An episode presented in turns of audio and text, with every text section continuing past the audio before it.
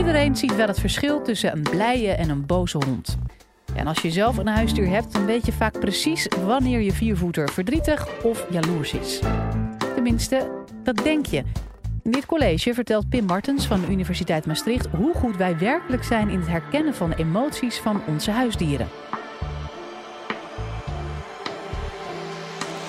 Live vanuit Club Air is dit de Universiteit van Nederland. Ik wil beginnen met een aantal vragen te stellen. Uh, wie van jullie heeft een huisdier? En ik bedoel dan vooral een kat of een hond, dus geen hamster of hagedissen. En wie van jullie denkt dat jullie huisdier een bepaalde emotie heeft? En wie van jullie denkt dat je die emotie kunt herkennen? Kun je een verbaasde kat herkennen? Kun je een verdrietige hond herkennen? Nou, dat zijn typisch vragen die wij in ons onderzoek gesteld hebben. Maar daarover meer. Voordat ik natuurlijk de vraag wil beantwoorden van kunnen wij überhaupt emoties in een huisdier herkennen, is het van belang natuurlijk om een tussenvraag te stellen. Hebben dieren, hebben huisdieren überhaupt emoties? En vanuit een wetenschappelijke manier zou je op twee manieren dit kunnen benaderen. De eerste manier, je zou kunnen zeggen van, wees daar heel erg voorzichtig mee. We zijn natuurlijk heel snel geneigd om menselijke eigenschappen aan onze huisdieren toe te kennen. We kennen allemaal voorbeelden van uh, lachende honden die wij ook vinden lachen terwijl ze dat niet doen. Uh, voorbeelden van lachende dolfijnen die niet echt lachen. En dan zou je ook concluderen van, nou laten we ervan uitgaan dat dieren, huisdieren, geen emoties hebben, tenzij we wetenschappelijk kunnen aantonen dat ze dat wel hebben. Dat is een manier waarop je er tegen zou kunnen kijken. Ik zelf kijk liever op een andere manier als ik het heb over emoties van dieren en met name emoties in honden en katten. Als je kijkt vanuit een sociaal perspectief, is het natuurlijk helemaal niet zo verwonderlijk dat dieren ook bepaalde emoties hebben. Dus voor mensen is het heel belangrijk om te herkennen of een medemens boos of verdrietig is, hè, hoe je met eh, hem of haar omgaat. En natuurlijk voor dieren, vooral dieren die in sociale groepen leven, zoals bijvoorbeeld honden, maar ook solitaire dieren, Daarvan is het natuurlijk ook heel belangrijk dat zij op een zekere manier kunnen herkennen wat voor emotie hun mededier heeft. Dus van een sociaal perspectief is het vrij plausibel om te veronderstellen dat dieren emoties hebben. Ook als je kijkt vanuit een neurobiologisch perspectief, vanuit een evolutionair perspectief, naar de ontwikkeling van de hersenen in zoogdieren bijvoorbeeld. Dan zie je dat mensen de eerste laag van de hersenen, het zogenaamde reptiele brein, eh, laat zien dat daar de primaire emoties zoals angst en woede, emoties ook te maken hebben met overleven, vooral huizen. De volgende laag, het limbsysteem, daarin zitten meer de sociale emoties, die te maken hebben met verdriet of met medeleven. En tenslotte, de neocortex, daar is meer het redeneren over emoties. En bij de mens zie je deze structuren eh, duidelijk terug. Maar ook bij de zoogdieren zie je vergelijkbare structuren, bij katten en honden zie je vergelijkbare structuren in de hersenen, wat dus vanuit een neurobiologisch perspectief, evolutionair perspectief, het plausibel maakt dat dieren ook emoties hebben. Dus de tweede manier om tegen moes aan te kijken is eigenlijk net andersom. Je kunt zeggen van, nou, ga er maar vanuit dat dieren, zoogdieren vooral, katten en honden, onze huisdieren, dezelfde emoties hebben als wij mensen. Tenzij we kunnen aantonen dat ze dat niet hebben. En eigenlijk hou ik daar veel meer van, van dit perspectief om naar emoties te kijken. Maar hoe meet je nu emoties in dieren? Hoe kun je nou zien of dieren bepaalde emoties hebben, ja of nee? Je kunt het natuurlijk doen via observationeel experimenteel onderzoek. En er zijn ook op het internet talloze filmpjes te vinden van emoties van dieren. En jullie kennen waarschijnlijk wel dat komkommer- en kattenfilmpje, waarbij een kat netjes zit te eten, plots een vreemd voorwerp achter ziet, in dit geval een komkommer, en dan heel erg in de lucht springt heel erg schrikt. We kennen ook al het filmpje van uh, de hond, waarvan de eigenaar zich verkleedt als zijn meest favoriete speeltje. Je ziet hem eerst heel verbaasd kijken, wat gebeurt nu? En tenslotte heel blij en opgewonden de eigenaar knuffelen. Van wow, dit is wel heel erg leuk. En zo zijn er talloze voorbeelden te vinden op internet van huisdieren die verschillende emoties eh, vertonen. Ehm, en uiteraard is dit allemaal anekdotisch materiaal.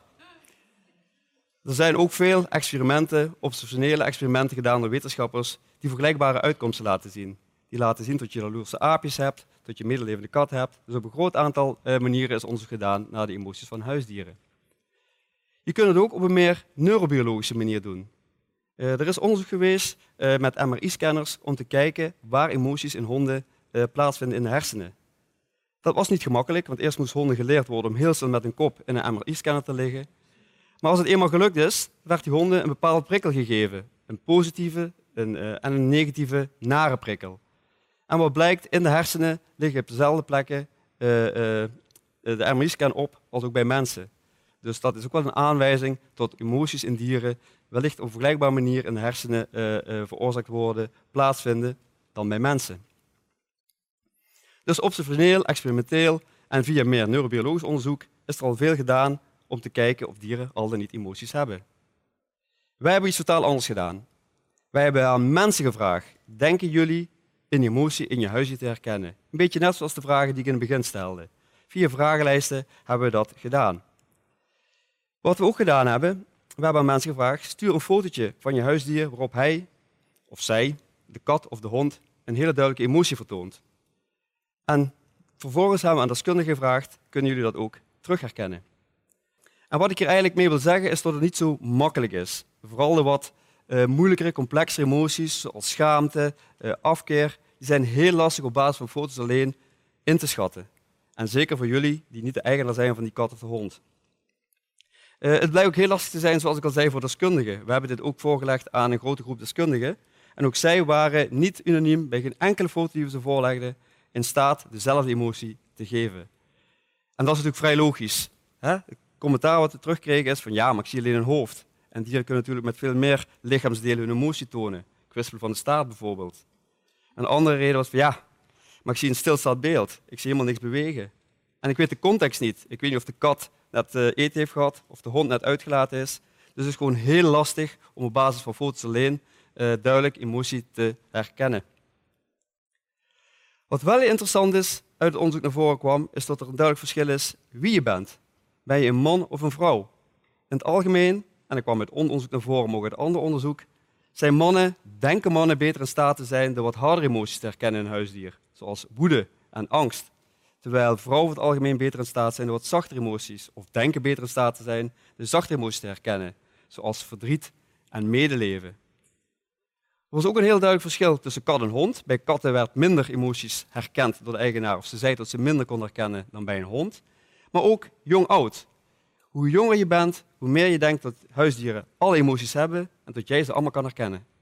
En naarmate je ouder wordt, is dat minder het geval. Oudere mensen zijn over het algemeen van vooral de wat eh, complexe emoties vind ik lastig in mijn huisdier te herkennen. De meest belangrijke factor was eigenlijk, eigenlijk in welke mate je verbonden bent met je huisdier. Hoe meer je gehecht bent aan je huisdier, des te beter je denkt in staat te zijn dat te kunnen. En wij vroegen mensen de volgende vragen, en die wil ik ook even aan jullie stellen. Wie heeft een foto van het huisdier in huis hangen of in de beurs wellicht? En wie neemt je kat of je hond mee naar bed? Of mag de kat en de hond in je bed slapen? En wie laat zich wel eens in het gezicht likken door je hond of door je kat? Nou, aan dit en nog meer vragen, als je daar met ja op antwoordt, is je hechtingsindex met je huisdier hoger dan als je daar nee op antwoordt. En wat blijkt, mensen die een hoge score op de hechtingsdek hebben, zeggen beter in staat te zijn de emoties van hun huisdier te herkennen. Vooral mensen die echt heel intensief met een huisdier optrekken, die beweren mijn huisdier heeft alle emoties en ik kan ze ook allemaal in mijn huisdier herkennen. Maar wat nou het omgekeerde?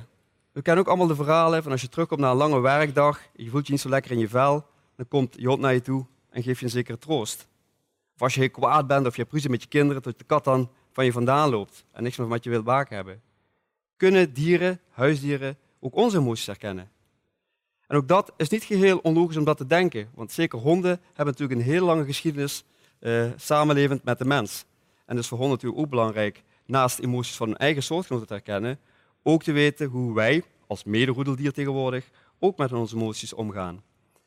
En het grappige was dat tijdens ons onderzoek, waarbij we dus mensen foto's lieten zien van katten en honden, met de vraag van welke emotie vertoont dit dier, hebben ander onderzoek honden foto's van mensen laten zien. En nagegaan of het inderdaad de hond op basis van foto's emoties herkent. En wat blijkt?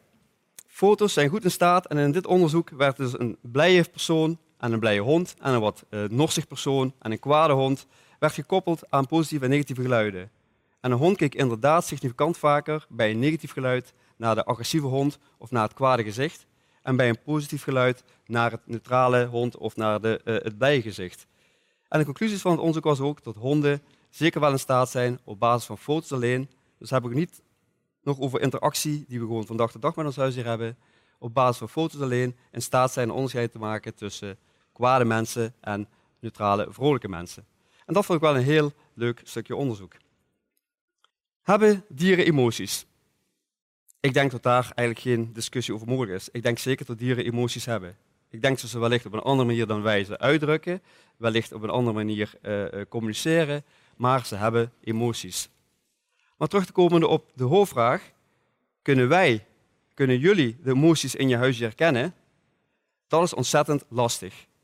Ik heb laten zien dat het ook wel afhangt van of je man of vrouw bent, jong of oud, in de mate waarop je denkt dat je de emoties in je huisdier kan herkennen. Uh, maar waarom is het nou van belang om dat te weten? Nou, allereerst denk ik, het is een gegeven dat wij steeds meer en meer omgaan met huisdieren. En niet alleen in Nederland, maar wereldwijd hebben steeds meer mensen een huisdier. En het is ook steeds meer bekend dat je bad met je huisdier nog bepalend kan zijn voor veel dingen. er is onderzoek gedaan dat mensen met een huisdier, vooral honden, over het algemeen meer sociaal contact hebben. Je laat je hond uit, je maakt een praatje met iemand anders met een hond. En op die manier heb je wat meer sociale interactie dan zonder hond. Mensen die katten aaien, het is aangetoond, hebben wat lagere bloeddruk, voelen zich wat happier dan mensen die geen huisdier hebben. Dus er zijn veel interacties, positieve interacties met ons en huisdier. En ik denk dat het daarom van belang is om wat meer zicht te krijgen in emoties van onze huisdier. Maar ik denk zelfs dat we nog een stapje verder moeten gaan. Ik denk dat meer inzicht in emoties van dieren in zijn algemeenheid wellicht ons iets meer respect voor onze mededier bijbrengt. En misschien ons meer het besef bijbrengt dat wij wat meer op onze mededieren lijken dan we wellicht in eerste instantie denken. En tijdens mijn onderzoek moet ik altijd denken aan de vraag of aan de uh, gezegde van uh, Mahatma Gandhi: de beschaving van de samenleving valt af te meten aan de wijze waarop ze omgaan met dieren. En ik hoop echt dat meer inzicht in emoties of hoe wij aankijken tegen emoties in onze huisdieren daar een rol in kan spelen en een stapje aan kan bijdragen. Dank jullie wel. Wil je nou meer afleveringen van de Universiteit van Nederland horen? Check dan de hele playlist en ontdek het antwoord op vele andere vragen.